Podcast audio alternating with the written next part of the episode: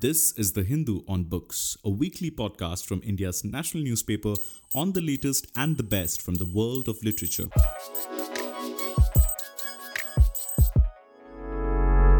Welcome to the Hindu on Books podcast. I'm Mini Anthikad Chibber from the Hindu Metro Plus. For the latest episode of the podcast, we had the international movie star Kabir Bedi speaking about his memoir, Stories I Must Tell The Emotional Life of an Actor. The book is a brutally honest thrill ride into Kabir's journey from Delhi to Mumbai and the world. A marvelous peek into a time when international phone calls had to be booked and the amount of foreign exchange that could be carried was strictly regulated it was a time of parties with Audrey Hepburn, Vittorio De Sica, Michael Caine, and Sean Connery. The book looks unflinchingly at Kabir's greatest triumphs and heartbreaking trials. While we follow Kabir on his success in Europe with Sandokan, his bold and beautiful success in Hollywood, and his blockbusters in the Hindi film industry, Kabir is equally honest about his tumultuous relationships with model and Odissi dancer Protima, and actor Parveen Babi. Hi, Kabir. Welcome to the Hindu on Books podcast. Thank you, Mini. I'm honored to be here. Stories I Must Tell The Emotional Life of an Actor is, in one word, unputdownable. You start the book with the statement that you left Delhi because of the Beatles. what was the experience of talking to the Fab Four?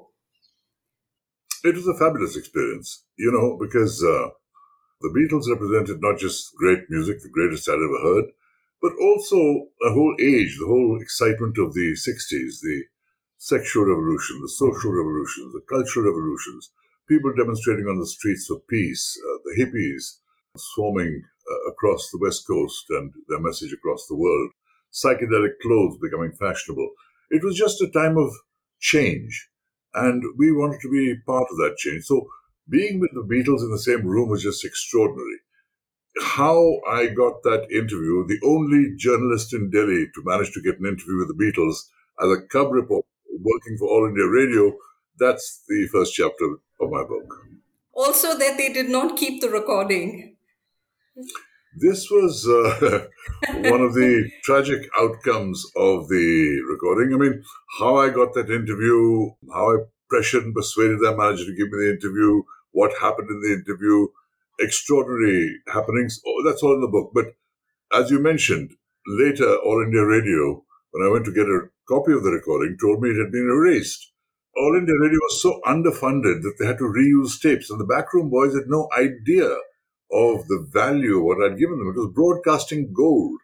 Mm-hmm. So this tragedy, outrage in my book at the time, really forced me to rethink my life. I said, do I really want to work with such people? Do I really want to give my whole life to, to an organization that doesn't value things like this? And that crisis point led me to a decision that made me leave Delhi with 700 rupees in my pocket. As I've said in my book, you know, I found throughout life that crises, when they happen, seem like the end of the world. But they are, in fact, points of power because that empowers you to change, to give yourself new directions in life. And that's what I found repeatedly uh, when things are down. It might look like the end of the world, but in fact, it's opening all kinds of new doors. And the choices you make at that point can set you on a whole new course. And had the backroom boys of All India Radio not been so insensitive and callous and, and destroyed my tape, I might never have left, Delhi. So, in a sense, I have to thank them for it because it's on a course that took me to Bollywood and Europe and Hollywood and all kinds of other things. So, in retrospect, the tragedy was an opportunity. True. So, uh, could you talk about the genesis of the book?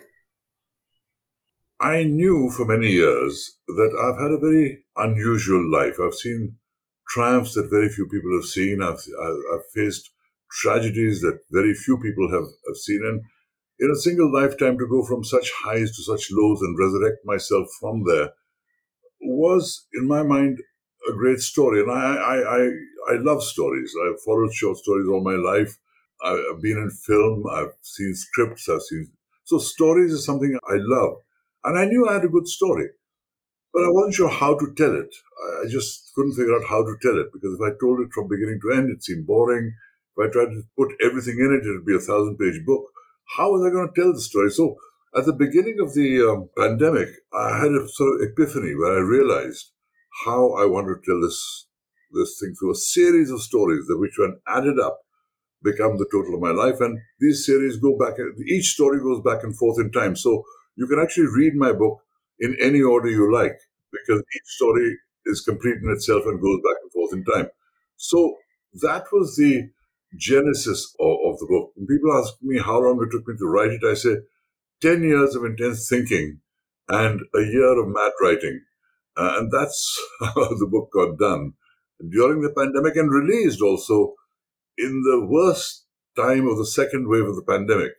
So my book is a child of the pandemic and has survived this pandemic to become a bestseller. So I'm most grateful for all the opportunities that the pandemic threw up for me, much as I grieve for all those who suffered losses of people and jobs and places and things that were familiar in their lives. For me, the pandemic was a godsend. It was a great opportunity to finally do what I needed to do. And having the time to think about it gave me the time to figure out how I wanted to tell the story. And I did. And I think I've got a good story to tell, a very unusual life to lead.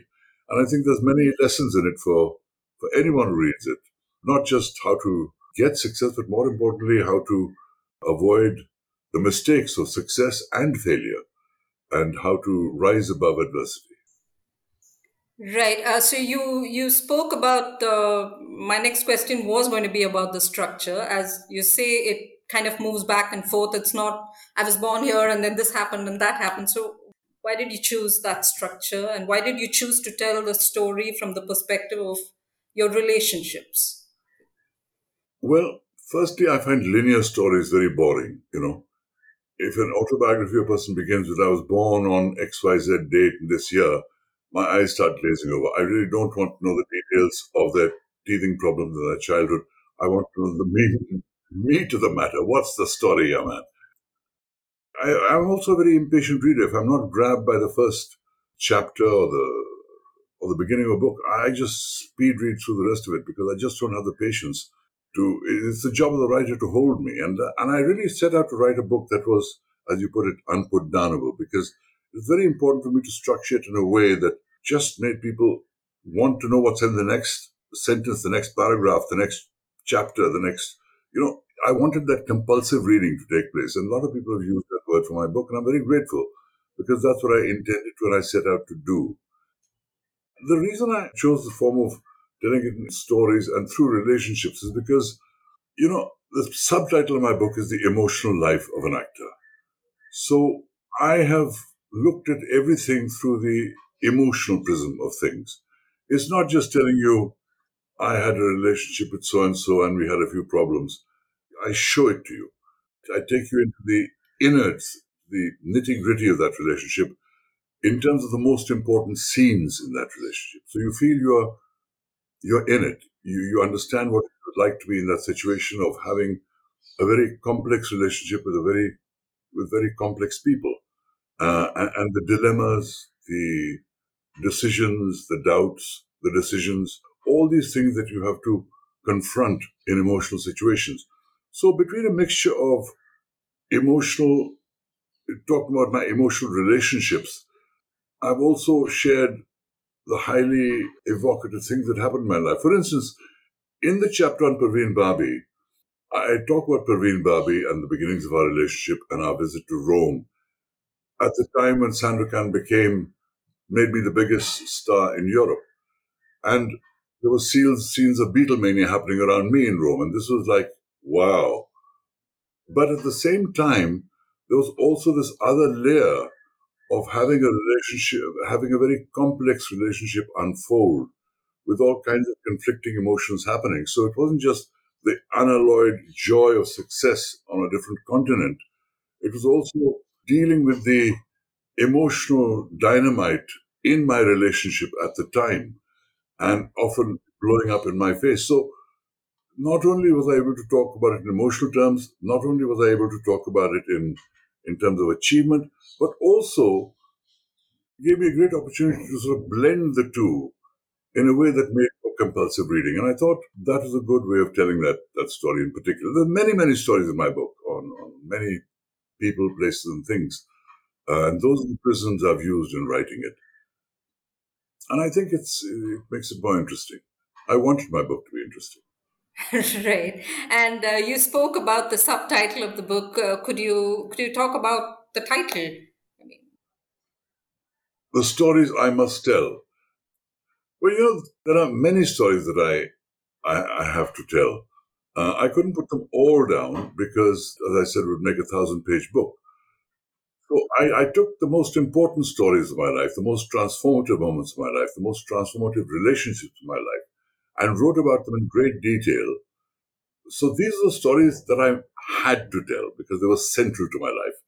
There are other stories that I can tell you to entertain you, to thrill you. Some of them are in there, some of them I had to leave out. But if it was not central to the narrative of, of that particular story, there's many side stories I had to leave out.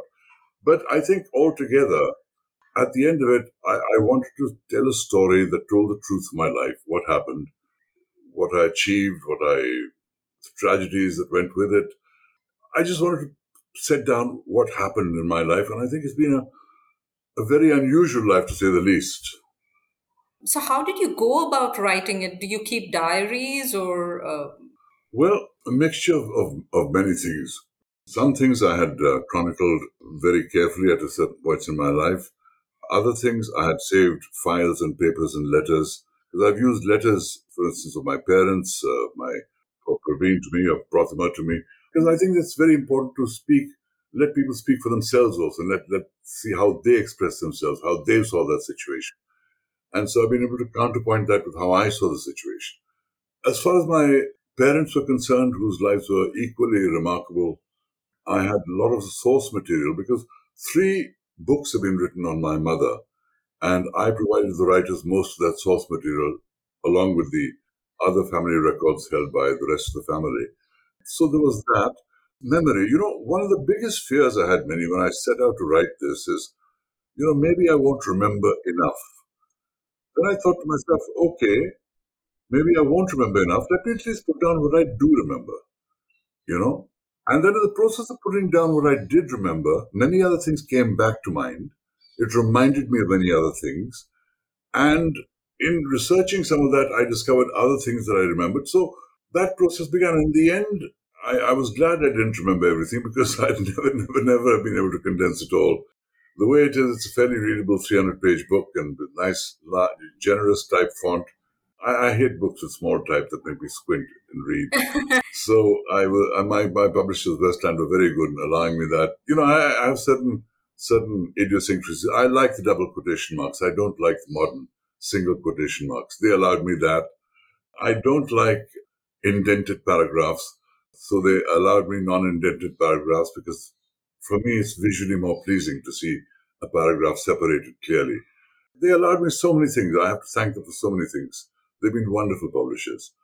But in the end, I got the kind of book that I had in mind, the kind of book I envisaged.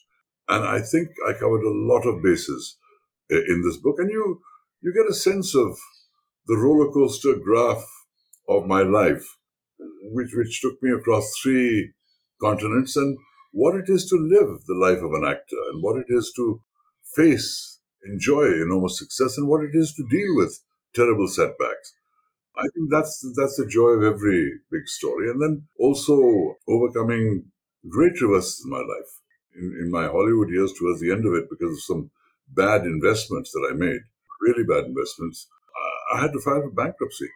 It's hard enough for anyone to face a bankruptcy, but for a celebrity to face a bankruptcy with expectations of a certain lifestyle around you, children to be educated in, in good colleges, obligations to divorce, etc., etc. All those things make it extremely difficult. And how do you rise back from that? How do you do that? What inner strengths do you uh, have to reactivate in yourself? What are your sources of strength in times of stress and when the world seems black. Those are the kind of things I've, I've, dealt with. And to rise to the point where, in the end, the Italians give you the highest civilian honor, Cavaliere. It's, it's a story with huge uh, human experiences in it. My book, if I'm to put it in a word, is really an emotional experience. So it's stories I must tell the emotional life of an actor. So it's done as emotional experiences of going through all these situations. Right. Was writing this book cathartic? Yes, obviously it was cathartic, but it was more than cathartic. It was, in a sense, Mini it was revelatory to me also because I, I was able to look back at my younger self and realize the mistakes that I'd made, things that I could have done differently, things, situations I should have handled, handled better, and to, to see that and to forgive myself for that because I did it at that time. I did the best I thought I, I could. So it was revelatory also because it showed me the journey that I had made. So cathartic, revelatory, and also insightful in certain ways because it made me realize that many of the patterns in my life, many of the that got me into trouble and also that took me into success. So it, it gave me a great understanding of myself. So cathartic, revelatory, insightful, many of these things. The book has been a very important emotional experience for me because, you know, for, for instance, when I talk about dealing with my son's mental health condition and trying to prevent my son committing suicide, those were wounds that I had, I won't say healed because the scars remain, but I'd come to terms with. And now I had to go back and relive those moments and recreate all the things that caused me so much anguish.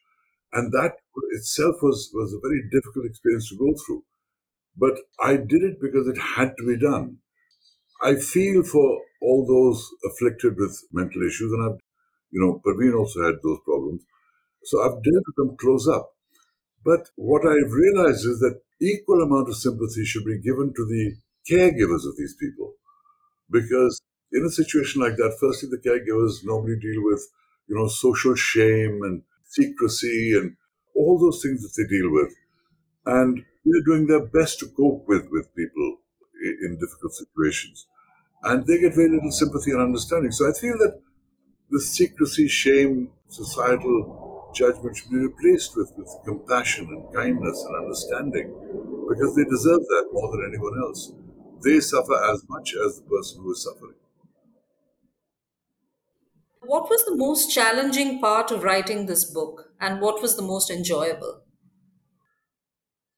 obviously the most uh, enjoyable was you know talking about how I got into the Beatles, my adventures in, in, in Bollywood, and and you know the success I had in Europe and being on the James Bond film and Bold and Beautiful, which gave me a worldwide fan base. All those things were great fun to write about.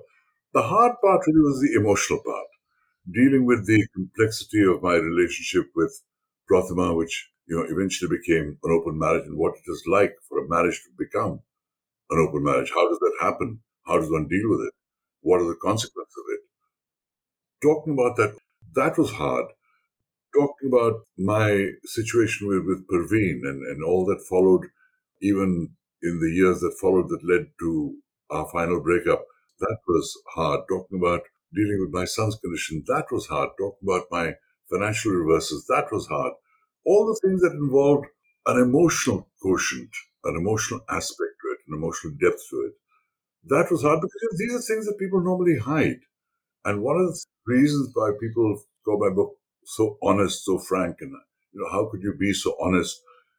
Is because I decided to be honest. I decided to tell it the way it was. I said, let the chips fall where they may. If they think badly of me for for having gone bankrupt, if they think badly of me for having suffered this, this reverse or that reverse, let them. That is my life. Let it all hang out. Those are the difficult things, Mini. Those are the difficult things. And uh, could you talk about uh, the choice of photographs? There's a lot of wonderful photographs in my in, in my book. Yes, there are. they're they're really nice. They are because they they're not only just of me. They they encapsulate a whole time, a whole era, eras, many eras, in fact, going from the days of the, the freedom struggle, which my mother and father were part of, and their association with uh, Mahatma Gandhi and Nehru and Bose and Sheikh Abdullah and reconstruction of Kashmir and all those phases, plus my childhood friendship with Rajiv and Sanjay Gandhi and photographs of, of, of that. Very colorful pictures of me and, and Protima, as well as pictures of me and Parveen, as well as there's a lot of great pictures in there. But then, of course, the Hollywood years and the Hollywood stars and the European stars and all, all those happenings and all the color pictures at the end of the book. So Mm, certainly it's an audio-visual treat to see that. I just tweeted about a picture I wish I had in my book. It was one of those remarkable pictures of my parents in Kashmir standing in a photograph with Jawaharlal Nehru, Indira Gandhi, Sheikh Abdullah, Khan Abdul Ghaffar Khan, the frontier Gandhi, holding a baby Rajiv Gandhi in his arms, and, and my parents, and Mridula Sarabhai, and various figures in one picture. And I, I just discovered this now, a few days ago. I wish it was in my book. But there are similar pictures in my book. For instance, there's also a wonderful picture of my mother with these two Tibetan lamas at the Tibetan refugee camps in Misamari. And that's also a very historic picture because two, those two lamas, Trungpa and Akong Rinpoche, went on to become major figures in the spread of Tibetan Buddhism in, in the West. And my mother had become almost like a sort of Florence Nightingale like figure to the Tibetan refugees, who all called her Mamila as a term of respect. Even the Dalai Lama called her Mamila because she was that figure. And Trungpa Rinpoche went on to found all these amazing centers in America, Akong Rinpoche went on to found the most beautiful Tibetan monastery in Europe in the wilds of Scotland. And there they were, as bedraggled refugees, you know, who actually came to our home and lived there for a, for a year to learn English before they went abroad. So a lot of extremely wonderful historical pictures there too. I can't list them all in the time that we have, but believe me, there were a lot of pictures uh, there, but a lot of pictures I had to leave out because of the length of, of the book.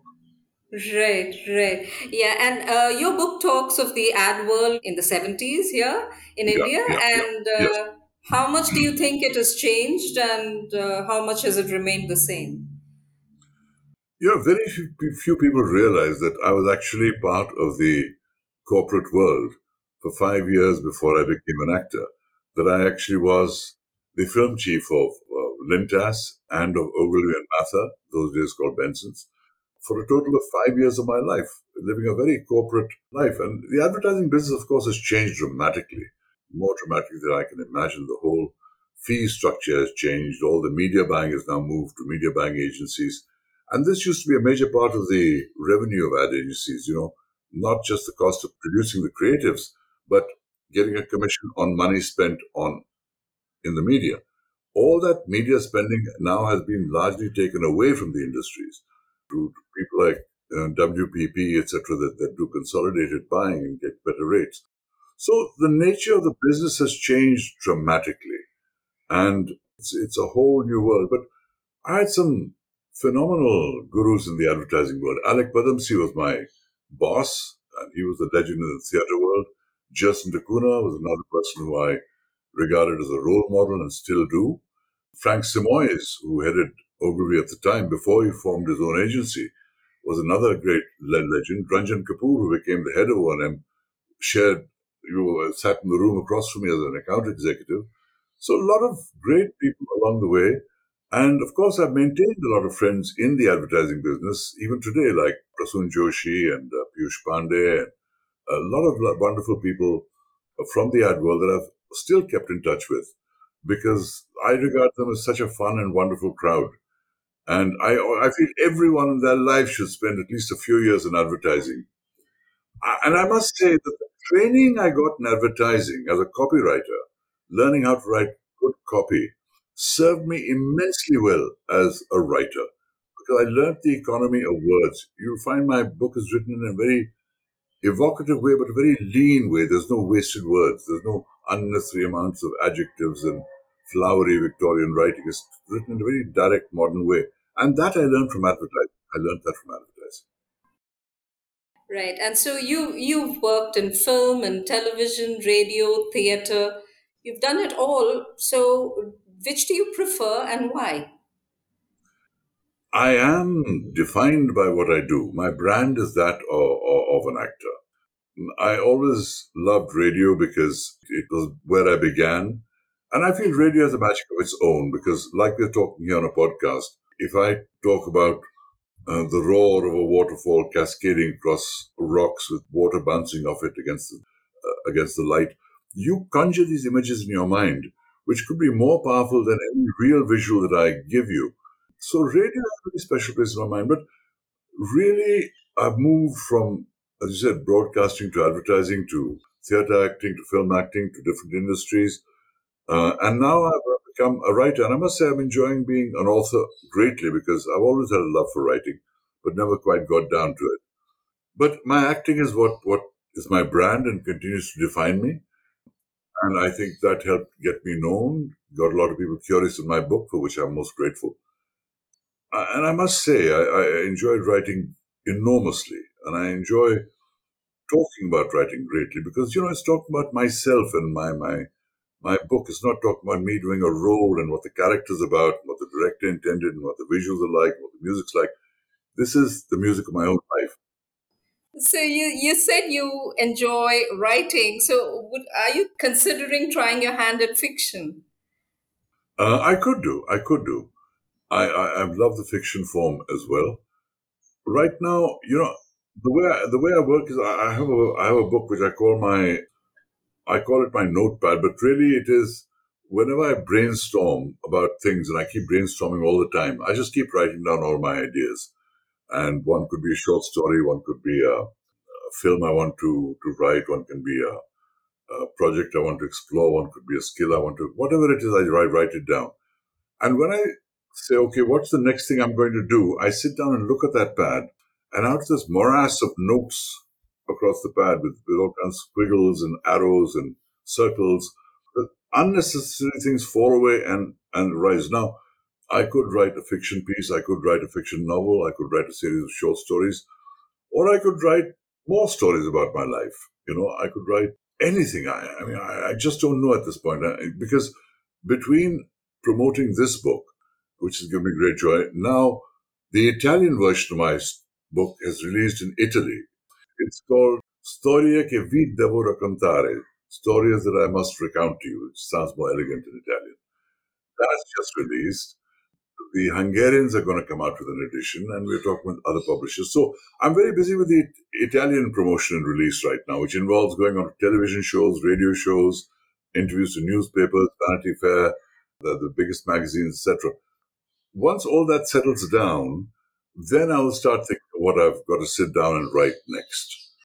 Because, you know, I've suddenly become a writer. I say this, I say this with great respect because being able to write doesn't make you a writer. Writers write. That's what they do. They spend a lot of time writing. And having the ability to write doesn't make you a writer. Having gone through that process of intense writing for a year and finding great joy in it, I now wish to continue writing. So I now say I'm also a writer. And hopefully, good things will come out of that, as good things have come out of my book so far, for which I'm most grateful to all those that read my book, appreciated it, shared their reviews on Amazon and other forums, on Goodreads, etc. So that's something I want to carry on. So, so then we might be looking at a sequel to Stories I Must Tell? Mini, I wish I could say yes. I don't. The uh, honest answer, is I don't know. There are stories which I've noted down, which I will certainly put down sometime. What I'll do next, I don't know. It could be something. It could be a screenplay. It could be a historical novel. It could be a science fiction. It could. I don't know. It could be more stories. I just don't know right now. I think by the beginning of the next year, by January, I will know what I'm going to be writing and working on. So uh, you're going to have to wait on that one. I wish I could give you a more definitive answer. Truth is, I'm looking for the answer myself. What do you think of? Uh, have you watched the new James Bond film? Al- alas, I haven't. Alas, I haven't. Because, you know, till the 22nd, theatres weren't open in, um, in uh, Maharashtra. And since then, I have been taken, been traveling to various events to Ahmedabad, to Bangalore, to Delhi, to I'm one of the biggest fans of the Bond genre, and for, I was the first Indian actor to be cast in a major role in a James Bond film. So I love the genre, and I've always followed it closely. Uh, to be shooting a Bond film as an Indian actor in India at the Lake Palace was like being in heaven for me. I couldn't imagine a more lyrical situation. So I certainly look forward to seeing the latest uh, latest Bond film. Sean Connery remains for me the iconic Bond. Daniel Craig comes a close second, even though I worked with Roger Moore, who I also love. But I feel Daniel Craig brought a certain brought back the kind of rugged physicality of, of Bond after after Sean Connery. Right. So, uh, last question, Kabir. Uh, do you find social media intrusive or fun? I know. I think social media is, is, is fantastic. Of course, it's intrusive in some ways, but it's like a celebrity complaining about lack of privacy. My point is, if you want to remain private, why did you choose to be, become a celebrity? Of course, there are some disadvantages to being known and recognized, but I think the advantages far outweigh the disadvantages. And I, I think what social media does in terms of enabling communication and news uh, between people is astonishing. Earlier, we were used to this kind of top down model of information coming to us, that information comes to us from the newspapers or from television or from radio. Here, information travels laterally between people. And things like Twitter are probably the fastest way that news gets around today. They're ahead of all the regular news channels on television and ahead of the newspapers. It, it's a way of people communicating between themselves, which is extremely powerful. And of course, it has, has, has its downsides. But I think what we've gained through social media is enormous because it's the power of people's thought being expressed, being exchanged, harnessed, and enormous good will come out of this on the balance. I'm a great optimist as always. My book ends with the best is yet to come, for I'm the eternal optimist. That's the feeling I have about the state of the world today, because I think we live in the most exciting time in human history. I am absolutely thrilled by everything that's happening. I only wish that people don't lose the value of reading books with all the distractions we have um, between social media and gaming and television and OTT services and everything, because a book is such a wonderfully immersive experience. It's like having a personal conversation with a fine mind. It's sharing things at levels that is very difficult in other media to do. It's a storehouse of, of human knowledge, past and present, and human experiences. So I, I, I really hope that people don't lose the joy of reading books in the middle of all the other things they could be doing and are doing. Right. So thank you so much, Kabir, for talking to me. My pleasure, Mini. All the best, Mini. Thank you for listening to The Hindu on Books. You can now find The Hindu's podcasts such as In Focus and Parley on Spotify, Apple Podcasts, Stitcher, and other major platforms. Write to us with comments and feedback at socmed4, S O C M E D 4, at the rate thehindu.co.in.